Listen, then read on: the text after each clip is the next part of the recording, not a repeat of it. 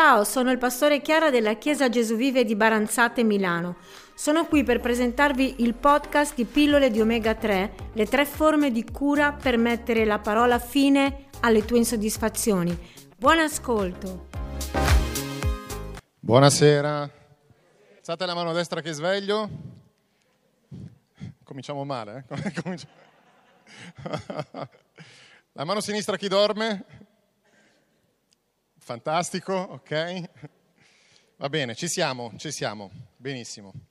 Allora, questa sera parleremo ancora di cura verso gli altri, riprenderemo questo soggetto, uh, riprenderemo delle cose che ovviamente sono già state magari citate o dette la volta scorsa, perché sono cose fondamentali, non possiamo fare a meno di, di rinfrescarle, di rispolverare determinati concetti.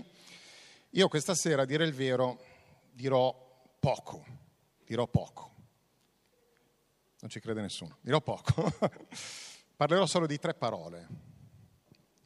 Tre parole. Volete dare un titolo? Tre parole, si chiama tre parole. Okay. Tre parole. Tre parole che hanno a che fare con questo argomento, con la cura. Tre parole fondamentali. Sapete, ogni argomento ha le sue parole importanti, ok? Eh, che ovviamente per chi conosce l'argomento, quando sente queste parole richiamano immediatamente delle cose che sono scontate, ovvie. Ad esempio per chi segue il calcio, no? Per chi segue il calcio, per chi segue il calcio, io non lo seguo, però vabbè, per chi segue il calcio, quando sente la parola rigore, si sa che cos'è, giusto? Quando si sente perde il Milan, uno, no scherzo, no, quando sente la parola uh, che ne so io, calcio di rigore, palla al centro, ok? Cioè, sono concetti abbastanza, abbastanza chiari. Per quanto riguarda ad esempio anche la Bibbia, no? Quando si parla di legge, di grazia, sappiamo già dove posizionarle, spero. Quanti sanno dove posizionarle? Alzino la mano destra? No, lasciamo stare. Legge grazia, si sa in quale tempo siamo, in quale parte della Bibbia, di quale parte della Bibbia si sta parlando, quando si parla della nuova Gerusalemme, ok? Quindi non è soltanto un concetto, una parola che ci ricorda un qualcosa che dovrebbe essere familiare, ma ci ricorda anche un qualcosa nel tempo, ci ricorda delle persone magari. Sono concetti che vengono legati anche un po' alla nostra vita, ok? Ad esempio, se dovessi pensare a queste parole bibliche che ho appena detto, legge grazia, mi ricordo che l'inizio della mia conversione era legge tutta la vita, cioè proprio convertiti o andrai all'inferno. Cioè proprio, è una realtà biblica, sì, si può dire in altri modi, ecco, diciamo che essere un pochino più aggraziati nel dire le cose potrebbe non guastare. E questa sera quindi vi voglio parlare di tre parole che sono legate in maniera molto, molto stretta al concetto di cura. La prima, paro- la prima di queste tre parole, che non è una parola biblica, se la cercherete nella Bibbia non la troverete, ma è una parola conosciuta al giorno d'oggi e si chiama empatia. Empatia. La conoscete come parola? Tutti italiani, stranieri, devo spiegarla. Conoscete? Sì? Una sola persona la conosce, gloria a Dio. Allora, tanto la devo spiegare, quindi non è un problema. L'empatia, l'empatia, si sente parlare spesso di empatia, devi essere empatico, sei poco empatico, cose di questo genere, no? L'empatia ha a che vedere con la cura. Se ci pensiamo bene, l'empatia che cos'è? A che cosa fa riferimento? L'empatia è il sentire dentro i sentimenti dell'altro, per dirla in parole semplici, ok? Quindi io riesco a immedesimarmi in quello che sta provando l'altra persona, riesco a portare dentro di me ciò che sto vedendo nell'altro, ok? Quindi questi sentimenti possono essere positivi, possono essere negativi, può essere la sofferenza dell'altra persona, ma può essere anche la gioia dell'altra persona. Io quando vedo qualcuno ridere, avete mai visto qualcuno che ride e quell'altro comincia a ridere e chiede ma perché ridi? Non lo so, quello ride mi fa ridere anche a me. Avete presente? Ecco, ok, que- quella, quella, è l'empatia. Ok, un qualcosa che dentro di te viene assimilato, è una specie di comunione di affettività, non so come dire, è una comunione di affetti, di, di sentimenti. Cioè io riesco ad entrare in contatto con te e questo contatto è, è particolare, è speciale, perché riesco a sentirlo dentro e riesco a mettermi proprio nei tuoi panni. Ok? Forse c'era anche un film nei panni dell'altro, qualcosa del genere, però vabbè, tanto non so se esiste, quindi va bene uguale. Era l'ora di predicare, è arrivata la mia ora. bene, l'empatia è questo. Pensateci, a livello umano, l'empatia è una cosa fondamentale per quanto riguarda la cura. Provate a pensare anche soltanto a una madre le donne in linea di massima sono più empatiche degli uomini. Ok, me la sono cercata. Quindi provate a pensare anche solo quando uno, uno guarda un film, no? Avete presente un film drammatico, di quelli abbastanza spessi, sei accanto con tua moglie, arrivano determinate scene, va tutto bene, a un certo punto ti giri, Ok, si, si vedono lacrime, fazzoletti, non, non, avevi sentito prima, però poi quando ci fai caso dici aspetta, ma sta piangendo davvero, ma cosa c'hai?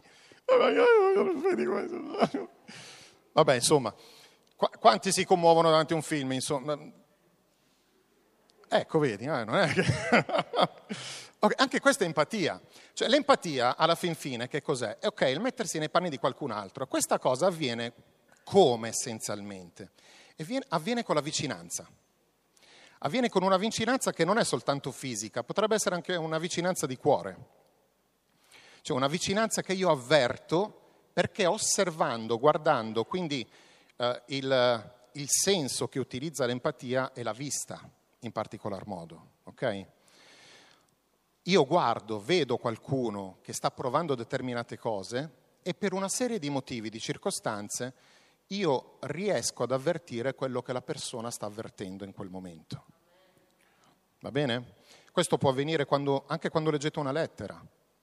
Quindi non è che dovete per forza guardare un'immagine, potrebbe essere che stai leggendo una lettera, un libro, riesci a medesimarti nel personaggio che c'è in quel momento uh, nel, nel racconto, oppure in chi ha scritto quella lettera cosa stava provando in quel momento che ha scritto quella lettera, ok? O addirittura guardando, osservando un quadro potrebbe essere. Ma ovviamente la cosa più naturale che avviene è quando incontriamo le persone. Quando incontriamo le persone, quando riusciamo a guardarle negli occhi, c'è qualcuno che dice che gli occhi sono lo specchio dell'anima, no? La persona empatica è un po' quella persona che riesce a sollevare quel velo o quella maschera che le persone a volte si mettono riesce ad andare oltre e sentire quello che la persona non vorrebbe dirti. Siamo tutti persone, siamo credenti. Ci sono persone credenti attorno a noi, persone non credenti attorno a noi, ma io credo che tutti stiate capendo quello che sto dicendo. A tutti sarà capitato di vedere, guardare una persona, di avvertire che mentre gli stai chiedendo ciao, come stai? Tutto bene. E dietro sta dicendo peggio di così non potrebbe andare. E tu lo capisci? ma magari in quella frase di circostanza, ciao come stai? Tutto bene? Ah, ok, sì, anch'io sto bene, tutto a posto. Ciao, ci vediamo alla prossima. Ok? A volte reagiamo così, ma perché? È dovuto, per motivi di tempo, perché magari sono di passaggio, perché c'è altro da fare, ci sta, assolutamente. Però ci sono quelle persone che riescono in qualche modo a leggere gli altri. Ma sapete, questo non è un dono, un talento particolare, questo è semplicemente una cosa innata dell'essere umano. Perché altrimenti una mamma, un neonato, non potrebbe accudirlo. Per questo motivo spesso le donne sono più empatiche rispetto all'uomo quando guardano un film quando fanno altre cose, ok? Perché? Perché se non avessero questo senso dell'empatia così sviluppato, il neonato morirebbe entro poco, l'aveva già detto anche Tabita l'altra volta. Un neonato che non riceve cure, che non, non riesce ad essere compreso dalla propria mamma, che non riceve le carezze, che non riceve tutto quello di cui ha bisogno, si lascerà andare. Ok? È fondamentale. Come si sviluppa quindi? Come, come si può accrescere il senso di empatia? Bah, è abbastanza semplice. Basta guardare un pochino oltre. Basta non essere così superficiali oppure così in superficie. Non superficiali magari, così in superficie quando si incontrano le persone o quando si guardano le persone. Io non sono di quegli osservatori che riescono a fare una radiografia da capo a piedi, ok, quando passa una persona. Molte volte mia moglie, quando incontro qualcuno, dice, ah sì, come stava? Stava bene? Sì, sì, sembra. Come era vestito? Bah, una maglietta, e, so, un pantalone. Non l'hai visto, eh? No, no, no, l'ho visto. Ok? Ma il capo, cioè, era, era pettinato bene? Ma non lo so, cioè, ho incontrato quella persona, l'ho salutata, appunto, adesso non è che ho fatto una radiografia. Però ci sono persone che sono particolarmente attente okay, nel guardare, nell'osservare determinate cose, altre persone che invece non lo sono. Va bene? Comunque questo ci parla di empatia, l'entrare in contatto con qualcuno, il cercare di notare un qualcosa nel, nell'avvertire il sentimento che l'altra persona sta sentendo in quel momento. En pathos, giusto per rientrare nel latino che era inutile o nel greco, quel che è. Ok? Significa en, dentro, avere il sentimento dentro. Io riesco a portare dentro il sentimento quello che sta provando la persona. Ci siamo? L'empatia è questo, è abbastanza chiara, è una parola chiara.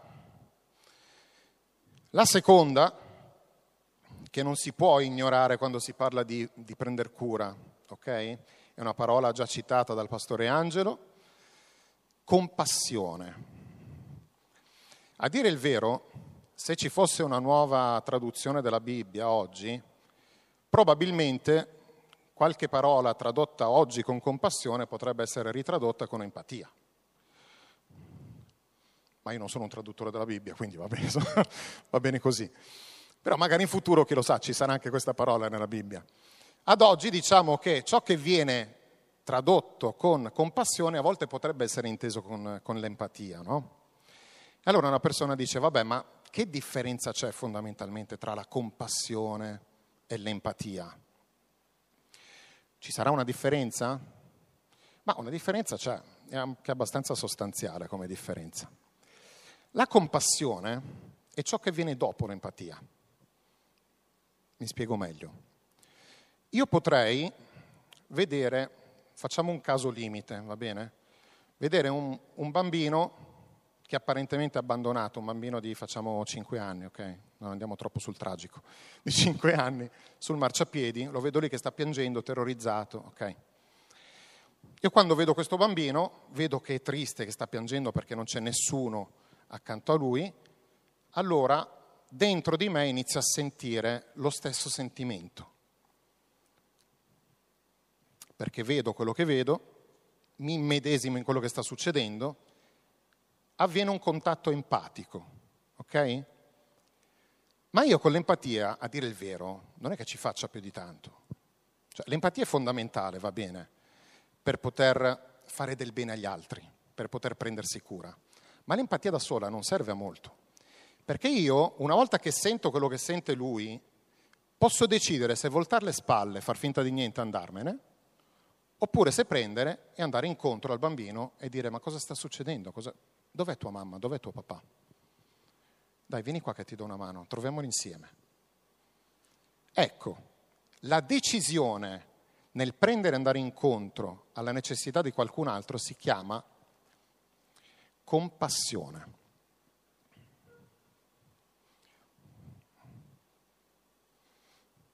Compassione. Mi piacciono quei giochi di parole che fa il pastore Chiara a volte, con passione ci sta, ci potrebbe stare. Compassione, cioè prendere, avere passione per qualcun altro, riuscire ad entrare anche lì nel sentimento di qualcun altro, ma non è soltanto un entrare, è un decidere di agire, è un decidere di fare qualcosa. E invece, a differenza dell'empatia, la compassione è stata scritta più volte nella Bibbia. Okay? Gesù molto spesso era mosso a compassione. Se vi ricordate in Luca, il capitolo 10, Okay? Si parla del giovane ricco. Vi ricordate il giovane ricco? Gesù incontra questo giovane e il giovane gli chiede come fa ad ereditare il regno dei cieli, insomma. E lui gli dice, vabbè, metti in pratica la legge. Cosa dicono i comandamenti? Cosa dice la legge? E gli dice tutti i comandamenti. Bene, fai questo e sarai salvato. Ma io lo faccio fin da quando ero piccolo. E allora Gesù che cosa fece? L'amò. Lo guardò in faccia, lo guardò in faccia, l'amò. Ovviamente si parla dell'amore di Dio, dell'amore disinteressato, dell'amore che non vuole niente in cambio. E che cosa gli disse? Va, vendi tutti i tuoi beni, poi vieni e seguimi. Questa è la compassione, guardare in faccia qualcuno, guardarlo negli occhi, avere un sentimento, ok? E io mi sto muovendo in tua direzione. Non è esattamente l'azione, quello si chiama in un altro modo, lo vediamo dopo, ma è l'aver deciso di venirti incontro, l'aver deciso di, di dare un senso a quell'empatia nella direzione giusta. Ok? Come andò a finire la storia? Che il giovane ricco cosa fa? Eh, si rattrista perché aveva tanti beni e se ne va. Pensate, aveva una chiamata probabilmente ministeriale. Non sono tante le persone a cui Gesù ha detto vieni e seguimi, eh? non sono tante. Quindi aveva una chiamata sulla sua vita. Lui ha preso e se n'è andato. Avere compassione per le persone non ci eh, protegge, non ci protegge da tutte le cose che andranno male, dalle volte in cui ci rimarremo male, dalle offese degli altri, dai tradimenti degli altri. Il provare compassione non significa avere uno scudo incorporato. Provare compassione significa essere a volte anche bersaglio di qualcun altro. Ma Gesù ci ha detto di provare questa cosa. Perché? Ma come c'è scritto di provare compassione? No, c'è scritto di amare. Perché senza l'amore in realtà la compassione non ha senso. La compassione, anche questo, questo atteggiamento è, è particolare, perché la compassione è un qualcosa che va oltre il tempo, va oltre la conoscenza. Tu puoi provare compassione per una persona che incontri due secondi prima. Non devi conoscerlo da una vita, non devi avere una conoscenza estrema, non devi essere amico di questa persona necessariamente per provare compassione. La compassione è un qualcosa che ti spinge al di là della ragionavi- reggio, ragiona, no. Vabbè, quella parola lì l'avete capita, no? Ragionevolezza, ok. Ragione, ce l'ho fatta, ragionevolezza. È un qualcosa che va oltre quello che puoi pensare. Per quale motivo? Perché è così. Perché vedi, ti sei, ti sei preso carico di quel sentimento e hai deciso di agire in qualche modo. Questa è la compassione. Leggiamo qualcosa, se no giustamente dite, vabbè, ma sei biblico? Sì. Possiamo leggere in Prima Giovanni, al capitolo 3,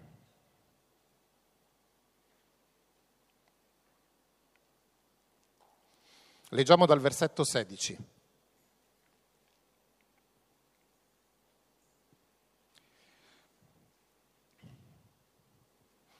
Primo Giovanni, capitolo 3, dal versetto 16.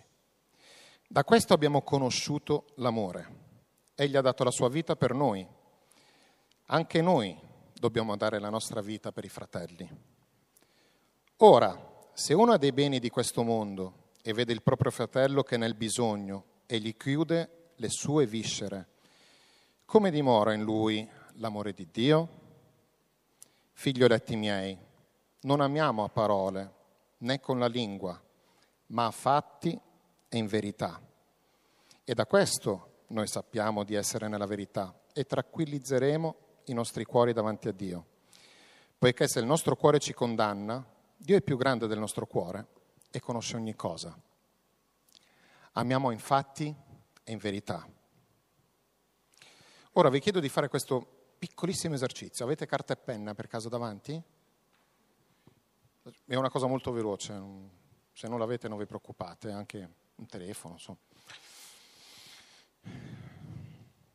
chiudete gli occhi per 30 secondi, non più di 30 secondi se no vi addormentate. chiudete gli occhi per 30 secondi e provate a pensare a una persona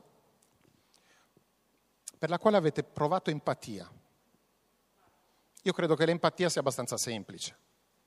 Non prendete in considerazione i familiari, per favore, ok? Una persona per cui avete provato empatia. Chiudete gli occhi, pensateci, 15 secondi. Non date per scontata la risposta.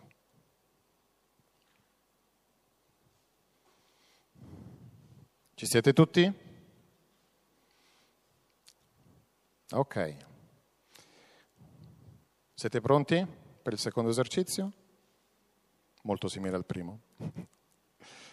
Chiudiamo ancora gli occhi e pensate ad una persona per cui avete provato compassione. Questo tipo di compassione, eh? quello che vi ho appena spiegato cioè il prendere la decisione di andare a favore. Ci siete? Avete pensato? Sì? Ci siete tutti? Ok, ok. Cari fratelli, noi siamo una chiesa. Amen. Siamo il corpo di Cristo l'edificio di Dio, il campo di Dio. Questo edificio, non questo edificio, eh, questo edificio, la Chiesa unita, i nostri corpi, va bene? Racchiude la gloria di Dio. Noi rappresentiamo il corpo di Cristo sulla terra. Noi dobbiamo avere viscere di misericordia, di compassione, perché Gesù quando faceva qualsiasi cosa era mosso da compassione, sempre. Quindi noi non dobbiamo soltanto immedesimarci in qualcun altro, ma dobbiamo anche prendere la decisione di andare in favore di qualcun altro. Abbiamo appena letto, qui in Prima Giovanni, da questo abbiamo conosciuto un amore che, che Egli ha dato la sua vita per noi, anche noi dobbiamo dare la nostra vita per i nostri fratelli. Caspita, qua va un pochino oltre la compassione forse. Molti sarebbero disposti a dare la propria vita per i propri figli forse, magari per i propri, non so, moglie e marito, per i genitori, ma per i fratelli intesi di chiesa non lo so. Però Giovanni ci sta dicendo proprio questo. Non è una cosa così scontata, ovviamente. Sta dicendo non solo questo. Andiamo avanti un pochino. Se uno vede il fratello che è nel bisogno e gli chiude le sue viscere, come dimora in lui l'amore di Dio? Come fa a dimorare in te l'amore di Dio se vedi qualcuno nel bisogno e non fai niente? Questo vuol dire andare oltre. Questo vuol dire andare oltre il, la superficie. Noi siamo chiamati ad entrare in profondità con le persone. Noi siamo chiamati a guardarci intorno, ad aprire i nostri occhi spirituali, ad aprire i nostri occhi fisici e riuscire a vedere le persone, vederle davvero. Sempre. Noi siamo una chiesa. La chiesa significa che siamo un corpo, l'ho appena detto. Se siamo un corpo vuol dire che siamo membra l'uno dell'altro e le membra in qualche modo sono ovviamente collegate. Non puoi fare a meno di tuo fratello o di tua sorella, insomma. Non possiamo fare a meno gli uni degli altri. E non posso sopportare che una persona stia male. Perché se sta male quella persona, e sto male anch'io. Perché siamo un corpo.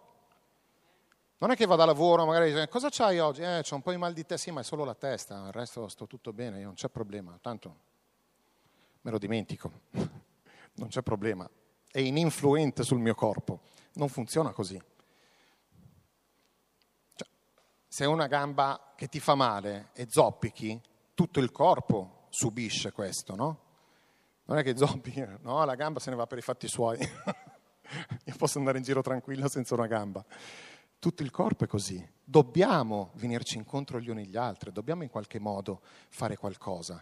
E questo fare qualcosa come si chiama? Abbiamo parlato dell'empatia, abbiamo parlato della compassione.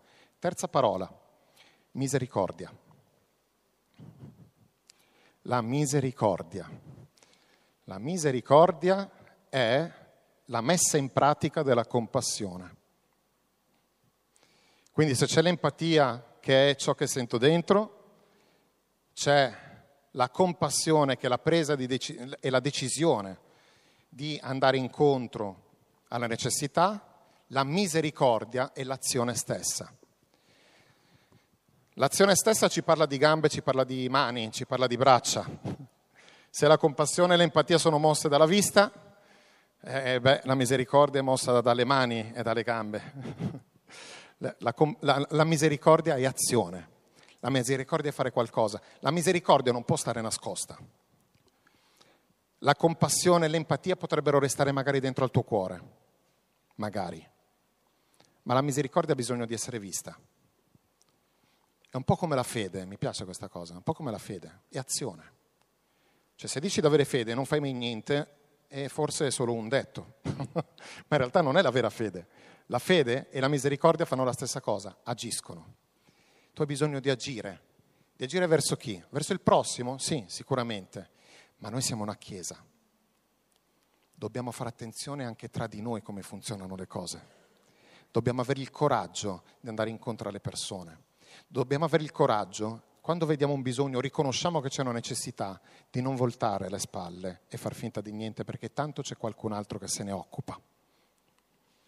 Dio ci insegna ad amarci gli uni gli altri teneramente Dio ci dice di andare oltre.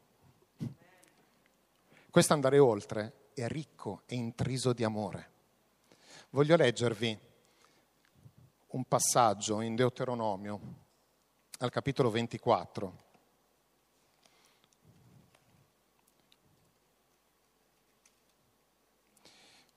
Deuteronomio, capitolo 24.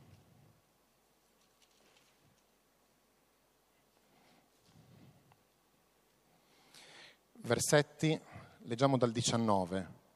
Voglio farvi notare, provate ad assaporare l'amore di Dio in queste scritture. Ok?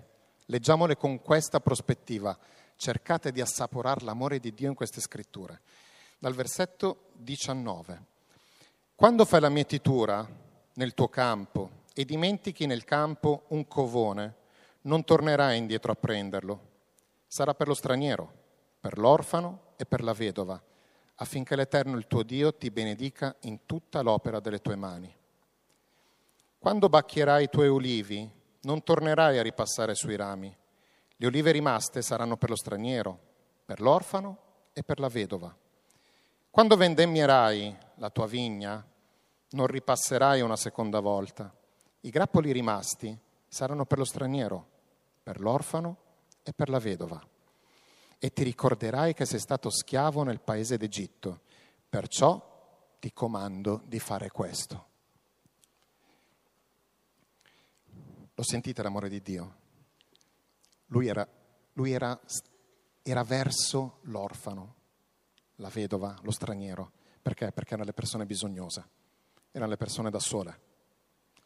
Chi è straniero in Italia e magari ha lasciato tutta la famiglia da qualche altra, da qualche altra parte può capire tutto questo L'orfano non ha più genitori, la vedova non ha più la protezione, il marito. Stava cercando di insegnare, perché sapete, come è già stato detto anche da Tabita la volta scorsa, tutte queste cose, l'empatia, la compassione, la misericordia, si possono apprendere, si possono imparare. E Dio ce le ha insegnate come? Quando fai qualcosa, lasciale, non ti preoccupare.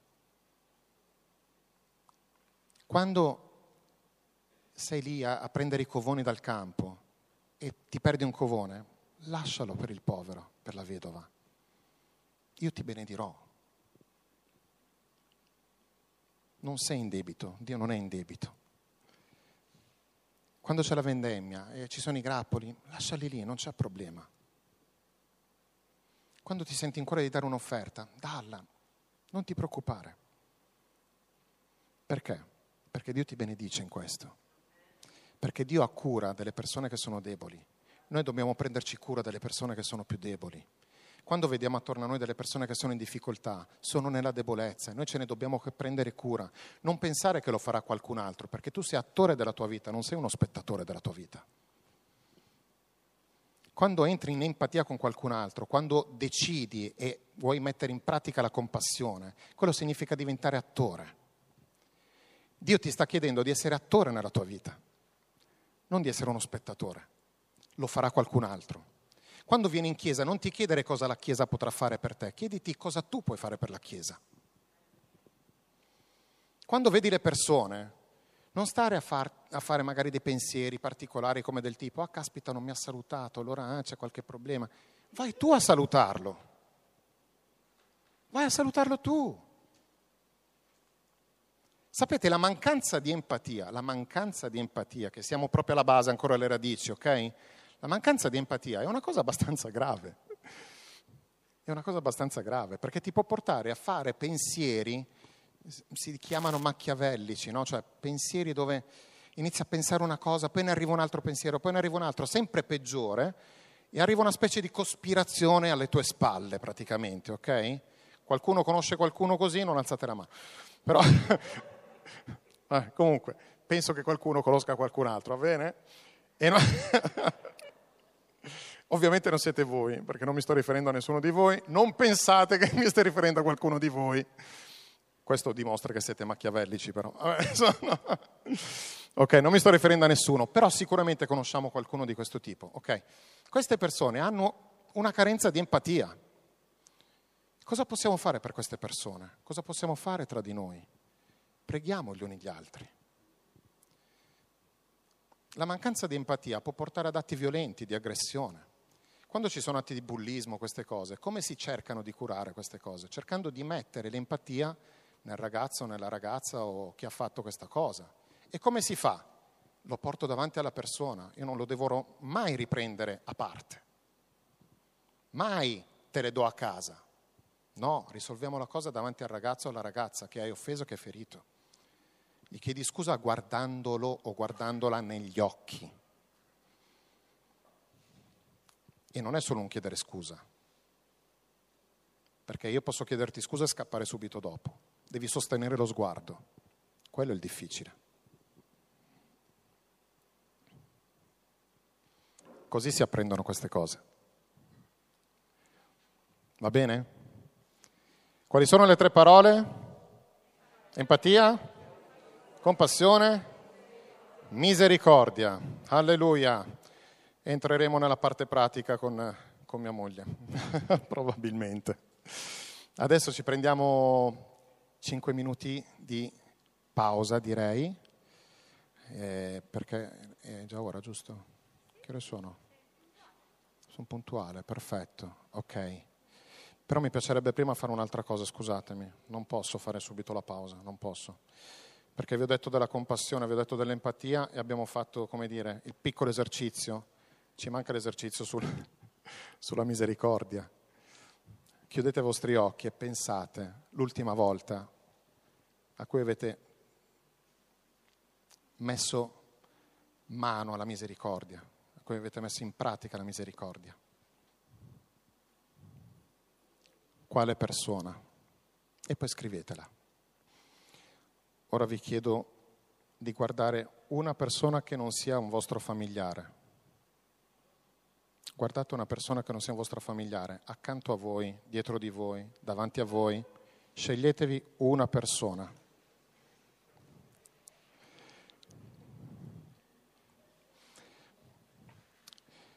Quando si parla di andare oltre, quando si parla di andare oltre, non sto dicendo che dovete diventare pastori, che dovete far cura di anima, che dovete fare chissà che cosa, ma nel guardarci semplicemente l'un l'altro anche nel dire davvero stai bene, tutto a posto. Guarda, se vuoi prego per te, preghiamo anche insieme adesso se vuoi. Non basta, cioè non ci vuole tantissimo tempo. A volte serve quell'attenzione in più per sentirsi accettati, per, sentiti, per sentirsi importanti per qualcuno, benvoluti. Ok? Guardate questa persona e in questo momento pregate l'uno per l'altro.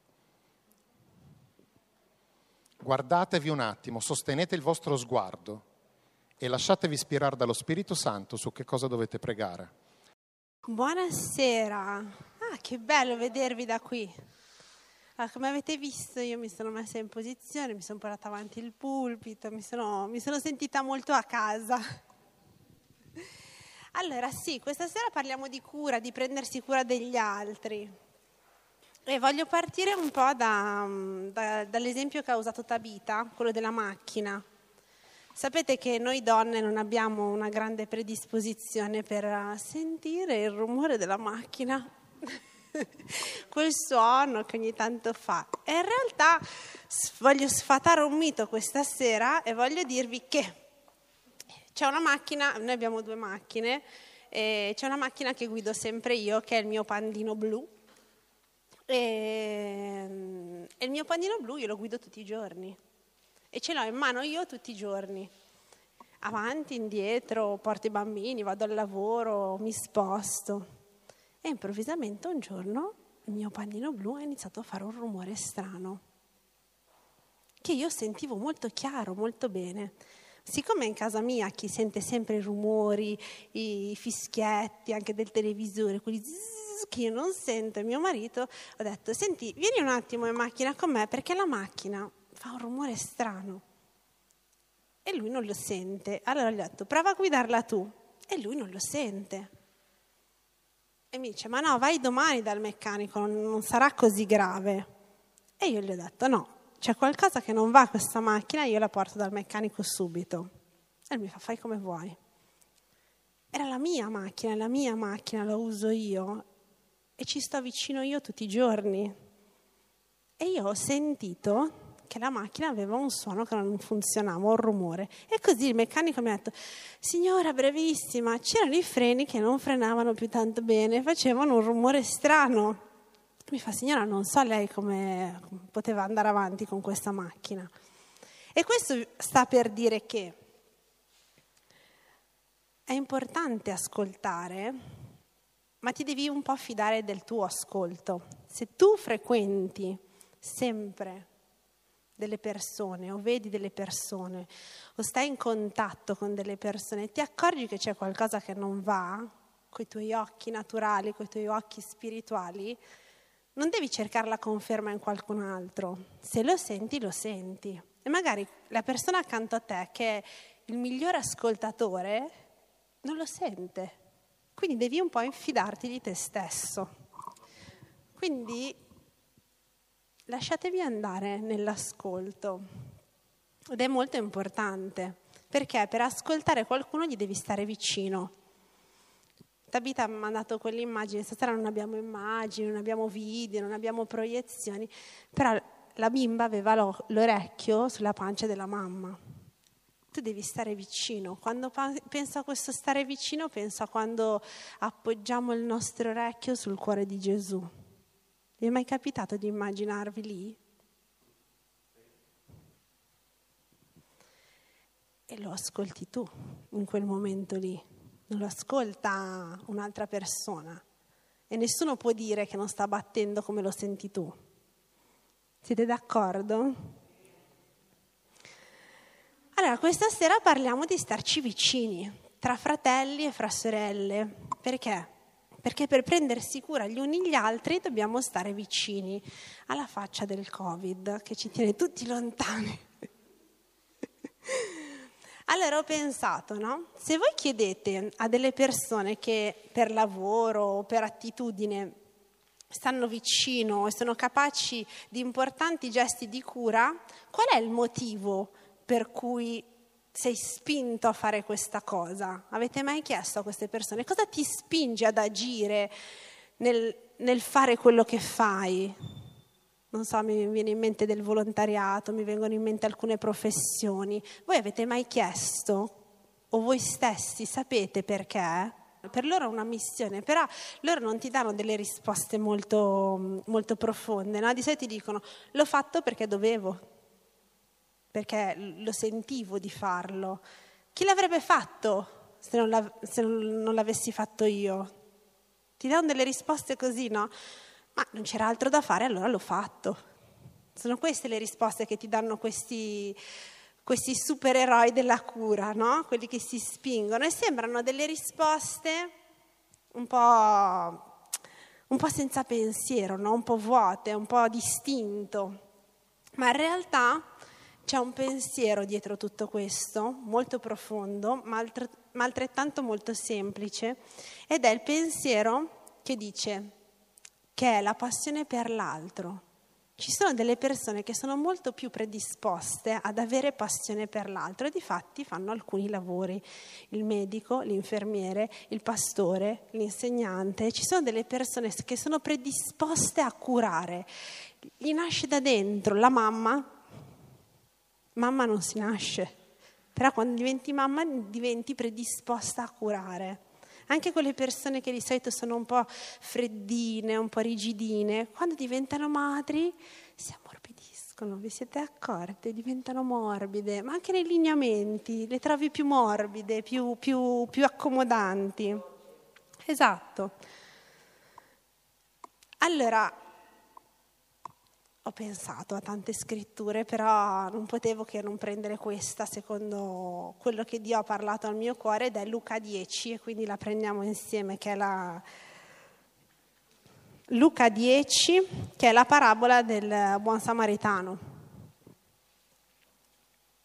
Dal 25 leggiamo. Ovviamente io adesso vi dirò delle cose che sono state dette dal pastore Angelo, sono state dette da Tabita, sono state dette da mio marito, però ve le dico sotto un altro aspetto, sotto il mio aspetto, perché ognuno di noi ha la sua, la sua unicità, il suo, il suo, modo di interpretare, no? E Dio ci fa in modo diverso, con tutte queste sfaccettature per darci una completezza. E io nella vita, oltre a fare il pastore, faccio l'insegnante, faccio l'educatrice e quindi educo i bambini, in realtà educo tanto anche i genitori. E la parabola del buon samaritano dice così, allora ecco, a un, cer- allora ecco, un certo dottore della legge si levò per metterlo alla prova a Gesù e disse, Maestro, che devo fare per ereditare la vita eterna? Ed egli gli disse, che cosa sta scritto nella legge? Come leggi?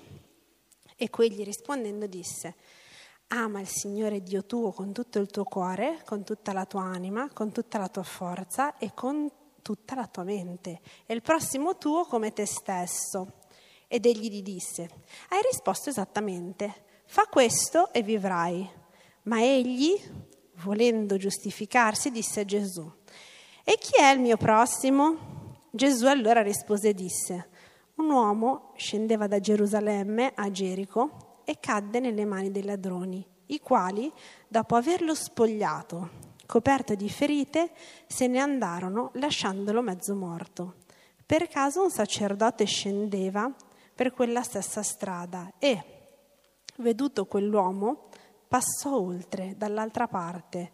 Similmente anche un levita si trovò a passare da quel luogo, lo vide e passò oltre dall'altra parte. Ma un samaritano che era in viaggio passò accanto a lui, lo vide e ne ebbe compassione e accostatosi fasciò le sue piaghe versandoci sopra olio e vino, poi lo mise sulla propria cavalcatura, lo portò a una locanda e si prese cura di lui. Ci fermiamo qui. Il samaritano lo vide, lo guardò quanto sono importanti i nostri occhi. Tutti l'hanno visto, ma si è fermato, l'ha guardato. Secondo me lui si è proprio, cioè, ci è passato vicino, l'ha visto, magari ha visto qualcosa no? dall'altra parte della strada, si è avvicinato e l'ha guardato. Ha deciso, no? ha fatto quell'azione e ne ebbe compassione.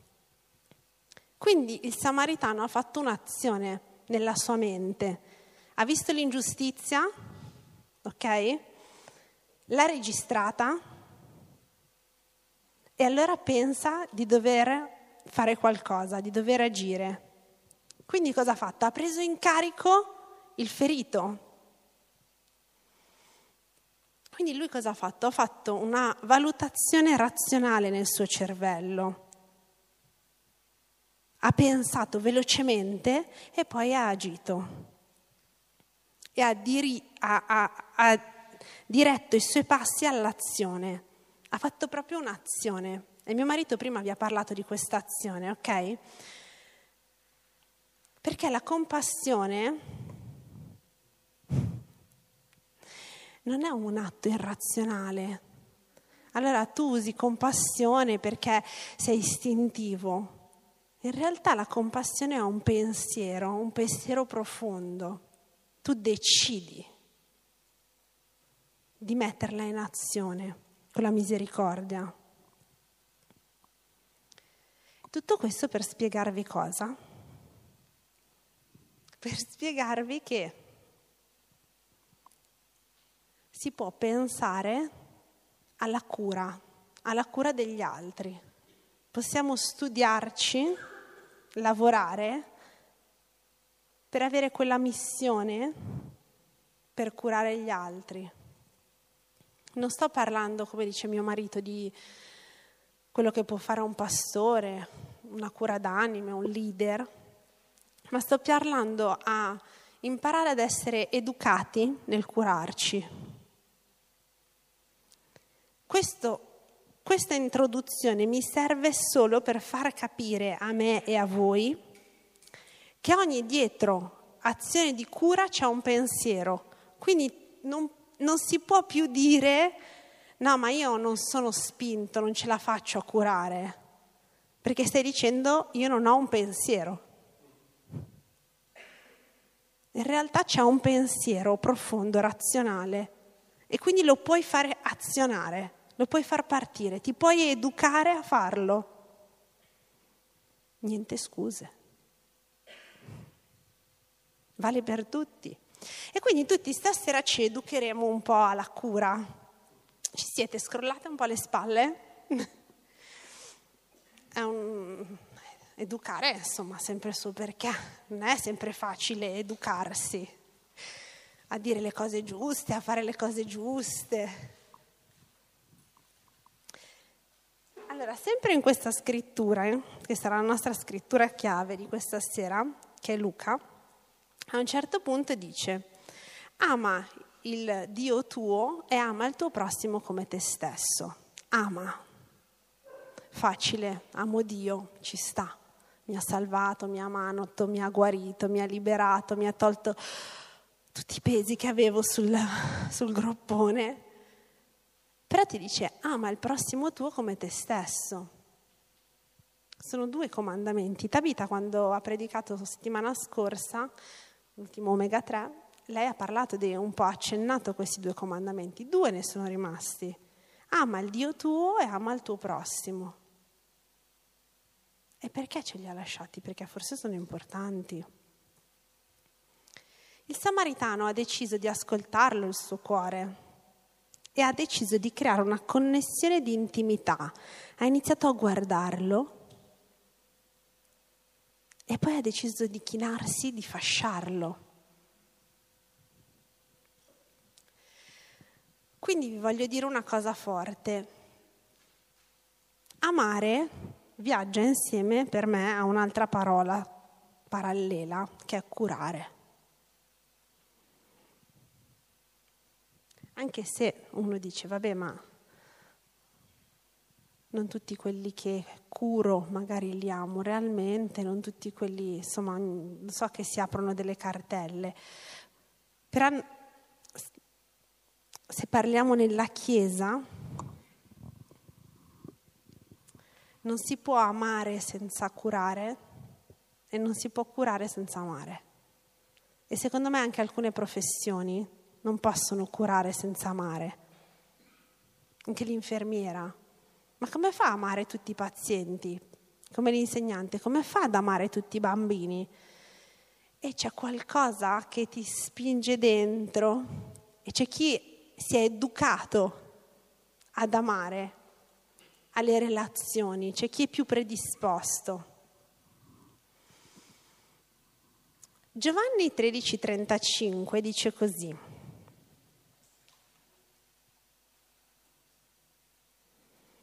Giovanni 13, versetto 35.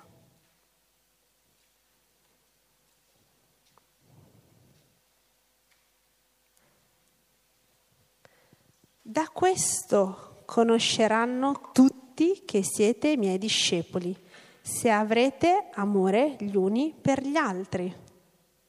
Da questo conosceranno tutti che siete miei discepoli, se vi curerete gli uni gli altri. Facendo un parallelismo. Va bene, allora amare, curare, eh, va bene, mi prendo cura degli altri, decido stasera di prendermi cura degli altri. Ma come faccio a prendermi cura degli altri? Quando diventi madre non è che sai mica troppo come si fa a fare la madre. Si chiama, c'è l'istinto materno, no? Però non lo sai come si fa e non lo sai neanche dopo, quando crescono. Pensavi che era difficile all'inizio, poi quando crescono dici, bah, forse devo ancora capire qualcosa, devo calibrare un po' questa cura. Quindi ci sono all'inizio, anche nel neonato, no? ci sono anche in noi i bisogni, come diceva Tabita, primari, quelli del bambino, mangiare, bere, essere cambiato. Quindi anche noi abbiamo dei bisogni biologici primari, ma non sono quelli che ci tengono realmente in vita. Io non potrei vivere senza un bisogno di relazione. Io sono fatta di relazione, ma tutti noi siamo fatti di relazione. Io quando parlo di relazioni penso a me, penso a voi e tutti dei fili che mi collegano a tutte le persone, dei fili qui, dei fili nel resto del mondo, perché la mia vita senza questi fili di relazione, la relazione con Dio, ma la relazione con gli altri, una relazione verticale, una relazione orizzontale, sarebbe inutile, non sarebbe, non sarebbe la mia vita. E quindi abbiamo bisogno di relazioni, di affetti, di relazioni spirituali, di relazioni cognitive, un sacco di, di relazioni abbiamo bisogno, no? E queste relazioni ti mettono nella, nella, nella posizione di dover osservare e stare attento al bisogno dell'altro. Perché se no tu non puoi avere relazioni, hai quelle relazioni che rimangono molto sulla superficie. Devi prestare, devi prestare attenzione alle relazioni. Non so, mi viene in mente una cosa adesso. Quando tu hai delle relazioni profonde e intime, lasci, questo filo non si stacca, passano gli anni, ma i fili non si staccano. Oggi mi è successa una cosa. Oggi sono, io faccio l'insegnante, faccio l'educatrice, oggi sono venu, ieri sono venuti due, due bambini, che erano i miei bambini di quando erano piccoli, che adesso sono molto grandi, vanno alle scuole medie, e, e io non c'ero, e loro cercavano me. Allora stamattina sono arrivata a scuola e la mia commessa mi ha detto, ma ieri sono venuti due bambini, gli ho detto sì me l'hanno detto, ma ha detto che tornano anche oggi, ma penso che non tornino, ma figurati se tornano due ragazzini a trovare la maestra della materna. E invece questi due bambini sono tornati, sono tornati uno con il suo bello zainetto e mi ha tirato fuori il libro dei ricordi e mi ha detto guarda maestra Roby tutto quello che abbiamo fatto insieme. E questa è una relazione profonda, vuol dire che io con quel bambino quando era piccolo forse non si ricorda quello che io ho fatto per lui, le carezze che io gli ho dato, le consolazioni, gli abbracci, le sgridate, però hanno lasciato un segno, un filo e quindi le relazioni lasciano questo filo che non si stacca mai. Ultimamente una mamma della classe accanto alla mia ha detto io venivo qui quando ero piccola alla scuola materna, una, una ragazza di 21 anni, e andavo in quella classe di là. E la mia maestra era la maestra Roby e la mia collega. La maestra Roby non è più in quella classe di là, ma è in questa classe di qua.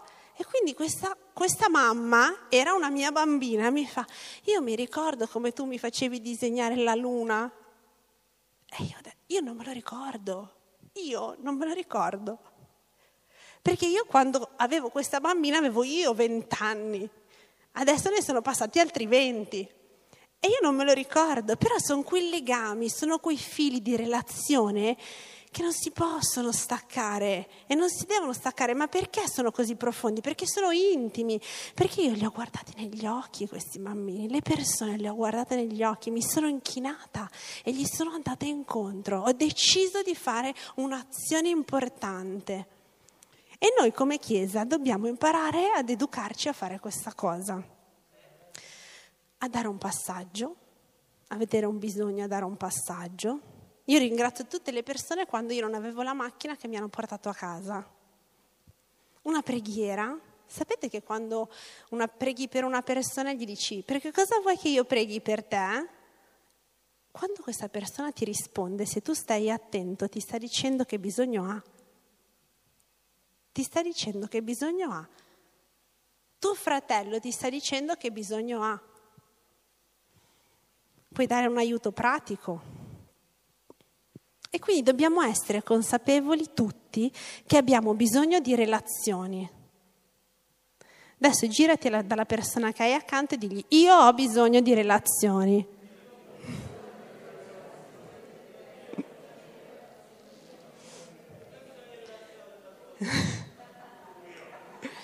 Nelle relazioni ci sono gli abbracci, ci sono le carezze, ci sono le telefonate, ci sono le parole gentili, ci sono gli sguardi, non quelli brutti, ma quelli benevoli, quelli che ti guardano, che sai che mi sta guardando.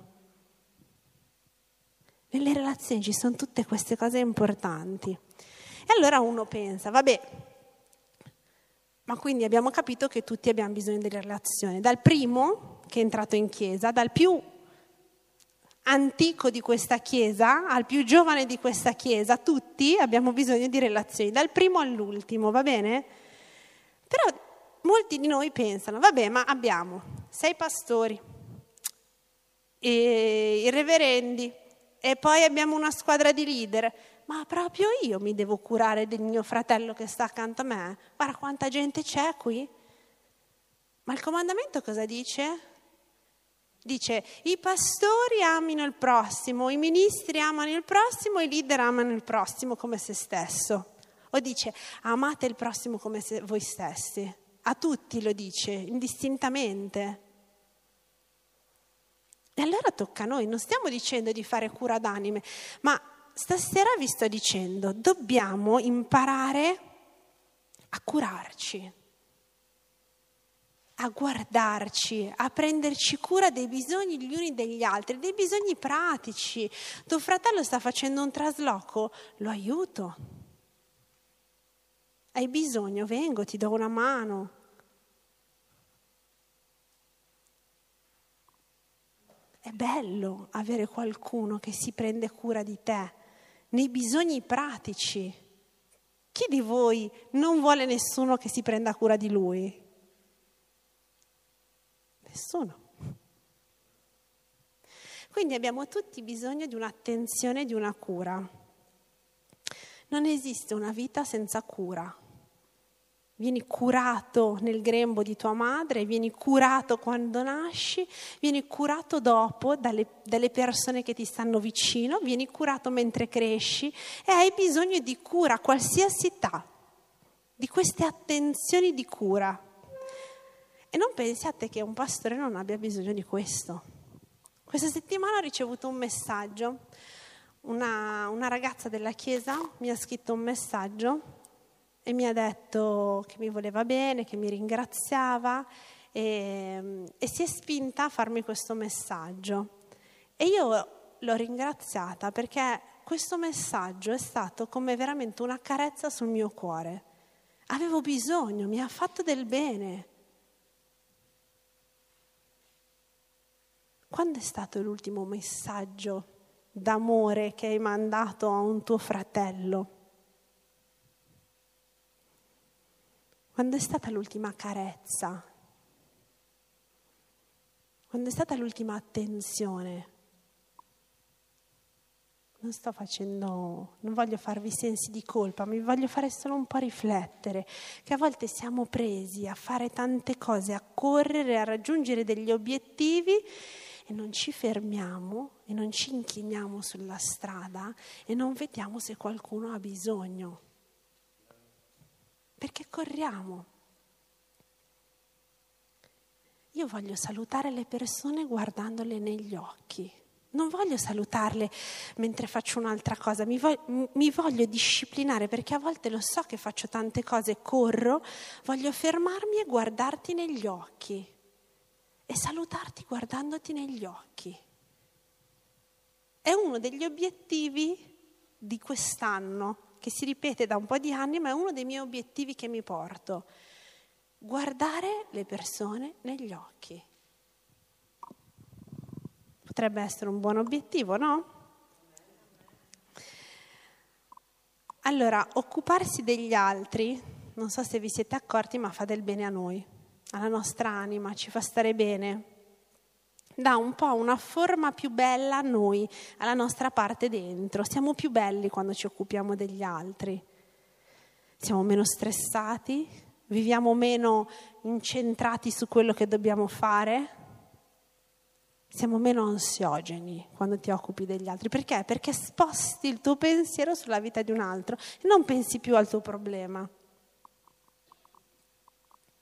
E nella Chiesa è importante prenderci cura gli uni degli altri, anche delle ultime persone che sono entrate, i neonati. Non possiamo, quelli che sono nati da poco, non prenderli in braccio. Non possiamo non avere una parola gentile con un neonato. Hanno bisogno di questo, da tutti noi. Non è che il neonato viene preso in braccio dalla mamma e poi la nonna gli dice, ascolta, adesso cammina o la zia gli dice no dai vieni, vieni così, eh, sei grande, ha bisogno di essere curato, preso in braccio da tutti, tutti lo prendono in braccio il neonato, siete d'accordo? E questa chiesa crescerà nel numero e in unzione proprio quando tutti noi inizieremo a prenderci cura gli uni degli altri intimamente, profondamente, perché se io non vedo qualcuno, perché sono qui e vedo qualcun altro, però so che siamo tutti educati alla cultura della cura e non, non, può non sentirsi amato e curato anche se non l'ho salutato io, perché so che c'è uno di noi che l'ha salutato e gli ha dato una carezza e la Chiesa cresce in numero, tutti ci sentiamo bene, tutti ci sentiamo amati e l'unzione aumenta perché? Perché scendiamo in profondità nelle relazioni, nella cura gli uni degli altri. Siete d'accordo? Quindi per me prendersi cura degli altri è avere uno sguardo verso gli altri. Avere un gesto di cura è guardare gli altri.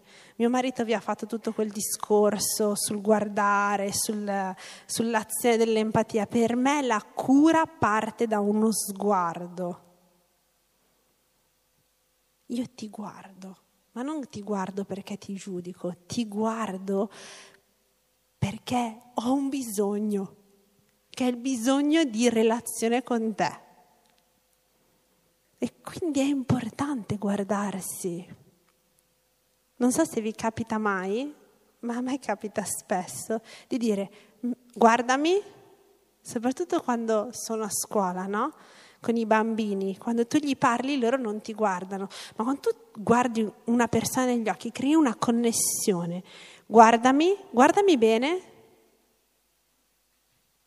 e a volte mi capita con, con, i miei familiari, ma mi stai guardando? Hai capito quello che ti sto dicendo? Perché se mi guardi per me è come se mi dessi una risposta che mi stai ascoltando, che mi stai capendo, che hai capito cosa c'è. E a volte il samaritano ha guardato il bisogno, perché ci sono dei bisogni che non hanno bisogno di parole, ma hanno bisogno di sguardi. Però ricordatevi sempre che noi abbiamo la guida dello Spirito Santo che ci può guidare per i bisogni degli altri, ma non ve la prendete con vostro fratello o vostra sorella, perché non abbiamo, e neanche noi leader, pastori, la sfera di cristallo che ci rivela il futuro. Ok? ok? Quindi se avete un bisogno, sarebbe molto bello e molto più semplice sentirsi dire, mi aiuti?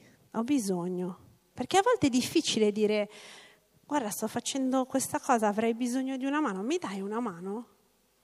Però è molto più semplice, è molto più semplice. Però tu chiedi una mano con chi sei intimo. E allora dobbiamo creare questa intimità. E allora questa sera vi, vi invito a pregare tutti insieme su alcuni punti che qualcuno me li ha trascritti qua. E ringrazio Giulia perché me li ha scritti. Adesso io ve li leggo, ve li ho fatti trascrivere lì perché così o vi fate una foto e ve li portate a casa o non possiamo pregare su tutti questi punti adesso, però possiamo lavorare un po', voglio un po' spiegarvene alcuni. No? Romani 12:10 ti dice di amarvi teneramente, parla di relazioni no? tra fratelli, tu ti devi amare teneramente. E a volte quando rispondi un po' brusco non stai amando teneramente. So, lo dico io che sono una un po' così, d'impatto. Galati 5:13 dice servirci gli uni gli altri per mezzo dell'amore. Quindi anche fare delle cose è amarci, servirci.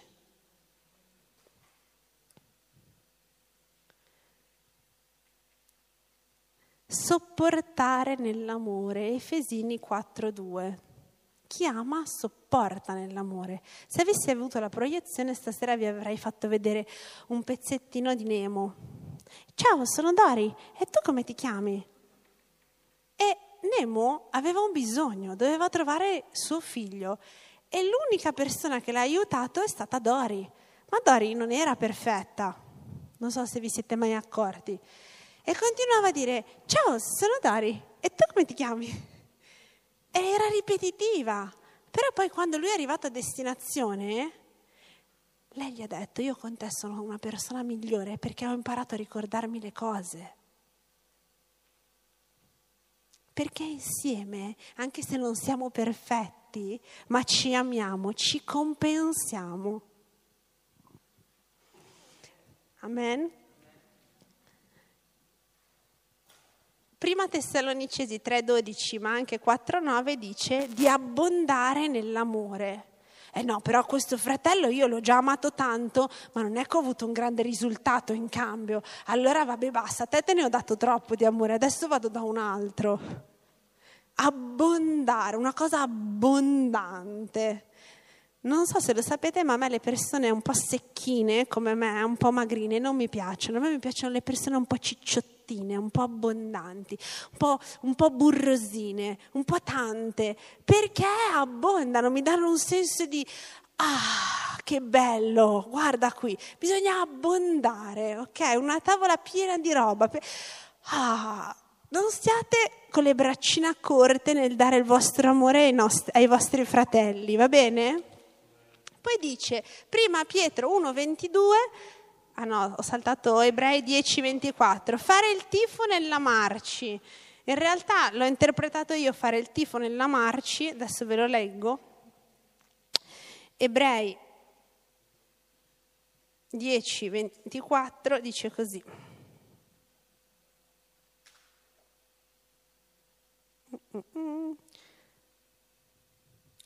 E consideriamo gli uni gli altri per incitarci ad amare e a buone opere. Cioè io faccio il tifo per te, che bello, faccio il tifo per te, stai facendo una cosa bella, stai facendo una... non sono gelosa di te, ma faccio il tifo per te, perché stai andando in Romania, perché stai facendo il progetto di vita, perché ti stai dando. Io questa cosa non riesco a farla in questo momento, ma io faccio il tifo per te, ci sono. E quando sono con gli altri parlo di te, parlo di quello che succede qui, racconto di quello che facciamo, perché se anche non sono andata fisicamente, ci sono andata col cuore, sono lì e so che ci sono persone che lo fanno. E dico sempre, guardate, non so di altre missioni, ma di questa posso metterlo nero su bianco, ci metto la mano sul fuoco che si arriva a destinazione, tutte le cose che mandiamo arrivano a destinazione. Quindi faccio il tifo, non sono gelosa, sono, sono con loro, come sono con ognuno, quindi dobbiamo farci il tifo. Non sperate che là fuori qualcuno farà il tifo per noi. In famiglia dobbiamo impararci a fare il tifo. Amen. Poi in prima Pietro dice di amarci di un amore puro e intenso. E poi in prima Pietro 4,8 dice amarci e coprirci e non accusarci. L'amore copre una moltitudine come una coperta grande. Eh, però lui, ah, lo sai cosa ha fatto lui? Ah, parla tanto, però ha fatto così. No, invece io lo copro non lo scopro davanti agli altri, lo copro perché ne ho cura, mi prendo cura. È un modo per prendersi cura. Una mamma quando rimbocca le coperte al suo bambino è perché si prende cura. Non gli dice, vabbè, te stai scoperto, arrangiati oggi. Quindi adesso questa sera ci alziamo in piedi, ci prendiamo un tempo di preghiera e scegliamo un punto Ovviamente ci lavoriamo tutta, tutte queste setti- due settimane perché fra due settimane ci dovrebbe essere omega 3. Quindi fino alla prossima volta lavoriamo. Adesso ne scegliamo uno, quello che sai che ti piace, ti fa del bene e lo preghi pensando a qualcuno. Pensando a qualcuno nella tua casa qui, in questa casa, in questa chiesa. E quindi preghi e cerchi di riversare parole di benedizione sulla vita di questa persona. Grazie per essere stato con noi. Questo era Pillole di Omega 3, le tre forme di cura per mettere la parola fine alle tue insoddisfazioni. Ci vediamo al prossimo episodio.